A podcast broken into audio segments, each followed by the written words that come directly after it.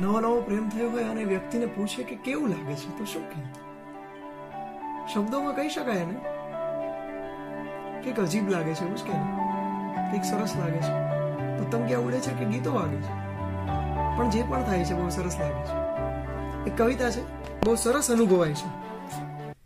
કોણ જાણે આમ અચાનક કંઈક કશુંક થાય છે? એ જે કંઈ પણ થાય છે, બહુ સરસ અનુભવાય છે.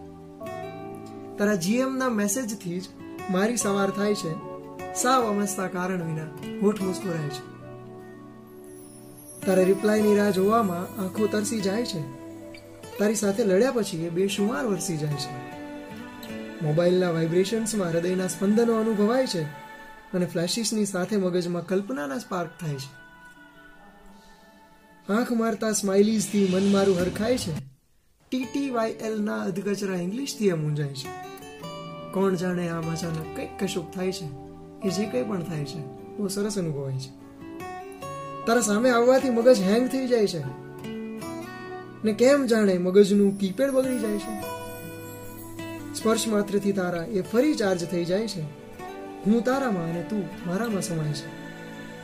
અહીં લાગણીઓના ઉભરા સ્ક્રીનશોટ બની જાય છે. ને તારી સાથે હોવાની ખુશી સેલ્ફીમાં ઝીલાય છે. તારા ડીપી સ્મૃતિ સ્વરૂપે પેટર્નમાં કેદ થાય છે અને તારું નામ સ્મરણ બનીને પાસવર્ડમાં પૂરાય છે. સ્વપ્નો અને લાગણીઓની રમતો રમાય છે. આશાના અજવાળે સમય વલવાય છે. ચર્ચાઓ થાય છે ને દલીલો થાય છે. હારવાનું કંઈ નથી, બસ દિલોને જીતાય છે. કંઈક ચમકતા મોતીઓ જેમ માળામાં પરોવાય છે. યુગોની વાત મૂક પડતી, ક્ષણોમાં જ જીવાય છે.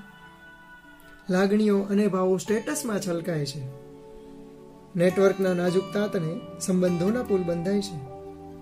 બધી ખુશીઓ અને બધા તહેવારો ઉજવાય છે. સાવ આભાસી આ દુનિયામાં આંસુ ક્યાં સેન્ટ થાય છે? ના મને સમજાય છે, ના તને સમજાય છે. એ જે કંઈ પણ થાય છે, બહુ સરસ અનુભવાય છે. આવું કંઈક તમારી સાથે પણ બન્યું હશે. સ્ક્રીનશોટ ઇઝ અ વેપન એટલે સ્ક્રીનશોટમાં લાગણીઓના ઉભરા ઠરવાયા હોય એવું બની શકે.